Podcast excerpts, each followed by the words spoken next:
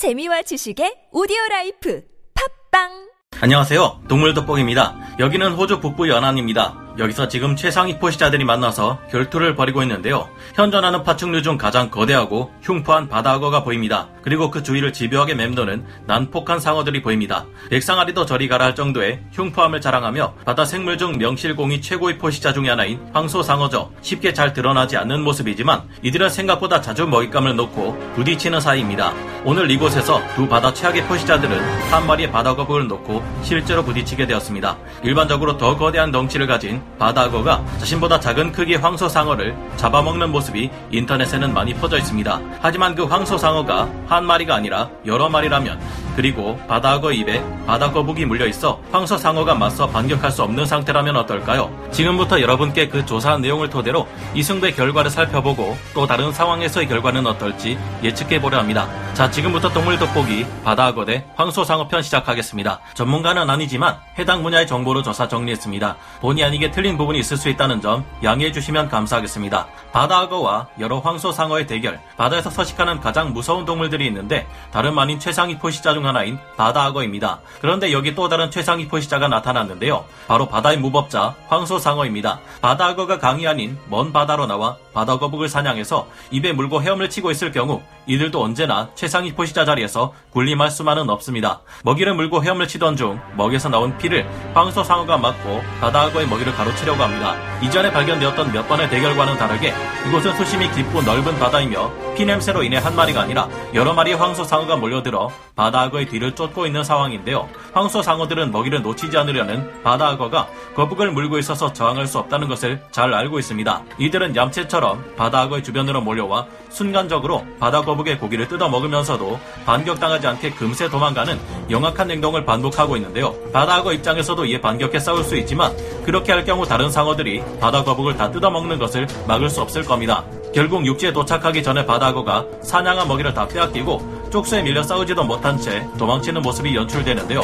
바다악어도 일대 다수인 걸 알아서 덤비지 못하고 상어들도 바다악어가 육지 근처까지 간 것을 보고 더 덤비지 않고 물러납니다. 황소 상어가 바다악어를 사냥하지는 못했지만 바다악어가 애써 사냥한 먹이를 다 가로채 갔으니 이번 대결에서는 황소 상어가 이긴 것 같네요. 상어들은 바다의 늑대라는 별명으로 불리기도 하는데 이 모습을 보면 지상의 늑대떼가 곰을 상대로 먹이를 빼앗아가는 장면을 떠올리게 합니다. 이번에는 황소 상어 무리들이 바다악어와의 경쟁에서 승리했지만 1대1이라면 어떨까요?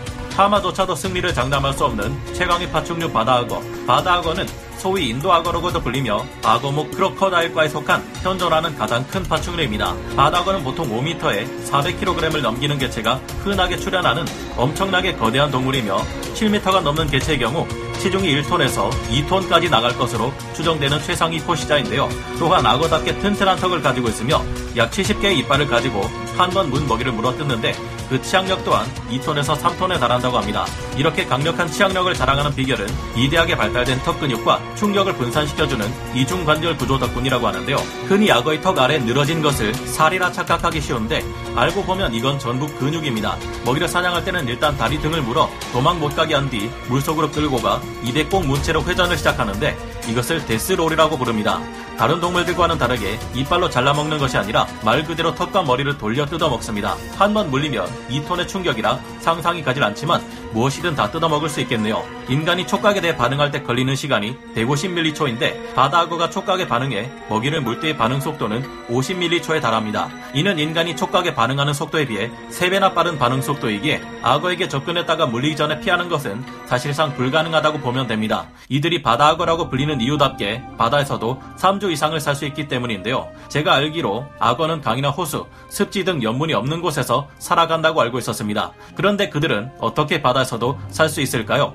바다악어의 혀에는 특수한 셈이 있는데 이 셈에서 여분의 염분을 배출할 수 있게 염분 조절을 해준다고 합니다. 그래서 강이나 바다 할 것 없이 몇 주에 걸쳐 수백 킬로미터를 이동하며 그만큼 활동 범위도 넓다고 합니다. 이들은 평상시에 시속 3km에서 5km 정도로 느긋하게 헤엄을 치지만 꼬리와 몸통을 구불거리면서 제대로 헤엄칠 때는 시속 30km 이상의 속도를 냅니다. 인간으로 치면 수영선수의 3배에 달하는 속도인데 저 같은 사람은 죽었다 깨어나도 도망칠 수 없는 속도입니다. 최상위 포시자답게 성질이 사납고 포악한 편이라 동족이라 하더라도 잡아먹으며 영역에 매우 민감한 동물입니다. 자기 영역에 들어오면 누구든 가차없이 공격하는데요.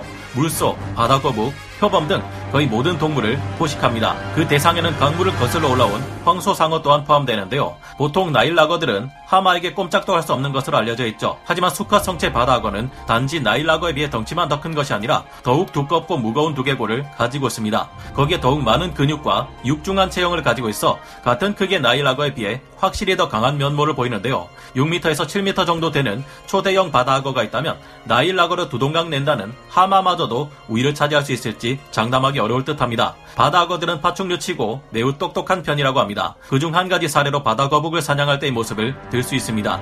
바다악어는 육지로 올라간 바다거북이 산란기에 알을 낳을 장소를 찾아 알을 낳고 다시 바다로 들어올 때를 노려 기다리고 있다가 습격하는 영악한 모습을 보이는데요. 이들은 4시간이나 걸리는 산란 과정을 겪고 육지에 너무 오래 있으면 몸속의 장기가 상하기 때문에 다시 바다로 들어가는데 이때 평소보다 많이 지쳐 있을 수밖에 없습니다. 바다악어는 이를 알고 있는 것인지 이 시기에 바다거북을 노리는 지능적인 모습을 보여줍니다. 그렇다면 상대방인 황소상어는 어떨까요? 지구 최악의 분노 조절 장애 환자 황소상어. 황소상어는 백상아리, 뱀상어와 함께 세계에서 가장 위험한 상어 중 세 손가락에 드는 상어지만 사람에게는 가장 위험한 상어라 할 수 있습니다. 황소상어라고 지어진 이유가 이름답게 외양도 튼튼하고 황소처럼 먹이를 머리로 들이받는 습성이 있어 붙여진 이름이라 하는데요. 몸 길이는 2.5m에서 3m 정도이고 무게는 100kg에서 180kg으로 백상아리보단 훨씬 작은 편이지만 매우 공격적이며 흉포하고 예측할 수 없는 위험한 성격을 가졌습니다. 이들의 몸에서는 테스토스테론이 엄청나게 분비되기 때문이죠. 이들보다 더욱 거대한 나일락어들조차 아프리카의 하마들은 건드리지 않습니다. 하지만 이 황소상어들은 떼지어 몰려있는 하마들 사이로 들어가 선제 공격을 가할 정도로 공격성을 주체하지 못하는 포시자들입니다. 황소상어는 이빨의 양쪽 면이 톱니 구조로 되어 있어서 먹이를 물면 그 절단력이 대단합니다. 좌우로 턱을 움직일 때 이들의 칼날 같은 이빨의 살상력은 극대화되는데요. 백상아리가 먹잇감을 깨끗하게 베어낸다면 황소상어는 아주 너덜너덜하게 만들어버립니다. 치악력 또한 강력하며 위턱이 두개골에 붙어있지 않아서 마치 에일리언의 턱처럼 앞으로 튀어나오며 계속해서 먹잇감의 살 점을 안으로 밀어넣을 수 있습니다. 바다악어의 단단한 비늘은 황소상어의 이빨을 부러뜨릴 수 있겠지만 황소상어의 턱에는 주로 사용되는 첫째 줄의 이빨 외에도 네다섯 줄의 이빨이 대기하고 있죠. 이들의 이빨은 이런 식으로 평생 동안 교체되기 때문에 평생 이빨 걱정은 할 필요가 없습니다. 또 턱에서 나오는 치악력 또한 강력한 편인데 크기에 비해 훨씬 강력한 치악력이 측정된 바 있습니다. 무엇보다 광범위한 서식 범위 때문에 더 위험하다고 볼 수 있는데요. 보통의 상어들과 달리 황소상어는 앞서 설명해드린 바다악어와 비슷하게 염분을 조절하는 기능이 있어 민물 상어도 아닌 주제에 강이나 바다를 두루 누비고 다닙니다. 오죽하면 골프장 사이에 있는 물가에서까지 발견될 정도인데요. 좀 더 자세히 설명하면 바다악어는 염분이 몸에 들어오는 것을 막는 조절을 할 수 있고 황소상어는 염분 변화를 감지해 몸 밖으로 염분이 배출되는 것을 억제할 수 있다고 합니다. 일종의 삼투압 조절 능력을 이용해 바다가 아닌 민물에서도 혈액 내에서 충분히 염분을 유지할 수 있다고 합니다. 아무리 염분을 조절하는 능력이 있다고 해도 왜 민물로 오는 것일까요? 이들이 굳이 민물로 향하는 이유는 강이 어둡고 탁한 물이 새끼들에게 매우 안전한 피난처이자 최고의 번식지가 되기 때문이라고 합니다. 흔히 식인 상어라고 하면 가장 먼저 백상아리를 떠올리지만 실수가 아니라 고의로 인간을 공격한 사례는 황소상어가 더 많다고 합니다. 모든 상어 중에서 세 번째로 많은 인명피해를 내는 상어라고 하는데요. 그 이유는 황소상어의 경우 바다나 강둘 모두를 왔다 갔다 할 수 있고 사람을 두려워하지 않으며 기본적으로 성질이 매우 공격적이고 흉포한 편이라 반응을 예측할 수 없기 때문입니다. 특히 자기 앞에서 얼쩡대거나 자기를 툭 건드리는 상대가 있다면 극대노하며 바로 응징을 가하는 분노 조절 장애 상어라고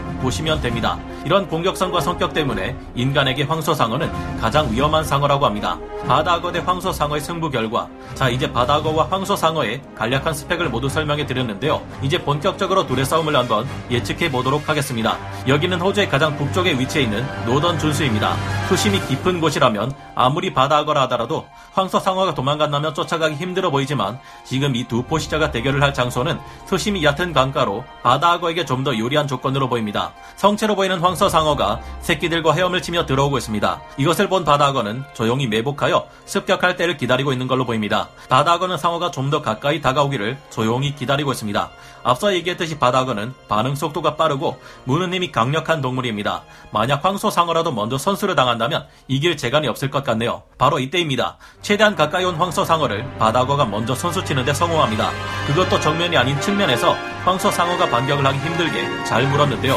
그래도 황소상어가 어떻게 저항을 해보려고 하는데 파충류들 중에 지능이 가장 높은 편이며 포유류 기준으로도 상당히 높은 축에 드는 지능을 가진 동물답게 바다악어는 황소상어를 물고 강가 위로 끌고 가네요. 상어도 따지고 보면 물고기인지라 육지에서는 움직이려고 해도 잘 못 움직이고 살 수가 없다는 것을 아는 걸까요? 거기다가 황소 상어도 3m 가까이 되는 성체지만 저 바다악어는 6m 가까이 되는 거대한 성체로 보입니다. 성체 대 성체의 대결이었지만 체급 차이에서 압도하고 좀 더 머리를 잘 쓴 바다악어가 이번 싸움의 승자로 보이네요. 바다악어와 황소 상어 둘 다 바다와 강에서 살 수 있는 포시자들인데요. 저는 바다악어와 황소 상어가 붙게 된다면 어디서 붙게 되는지에 따라 승자가 달라질 것이라 봅니다. 강에서 붙게 된다면 바다악어가 유리해서 이길 확률이 높을 수밖에 없고 대륙 깊고 넓은 바다에서 여러 마리 황소상어와 붙게 된다면 그 결과는 달라질 수 있을 겁니다. 그만큼 황소상어의 움직임도 자유로워질 수 있기 때문이죠. 물론 1대1로는 바다에서라 해도 황소상어가 바다악어를 다 해낼 수 없지만 퍼지는 피냄새를 맡고 동료 상어들이 이를 참고 넘어갈 리 없으니까요. 여러분의 생각은 어떠신가요? 오늘 동물 돋보기 여기서 마치고요. 다음 시간에 찾아뵙겠습니다. 감사합니다. 영상을 재밌게 보셨다면 구독, 좋아요, 알림 설정 부탁드리겠습니다.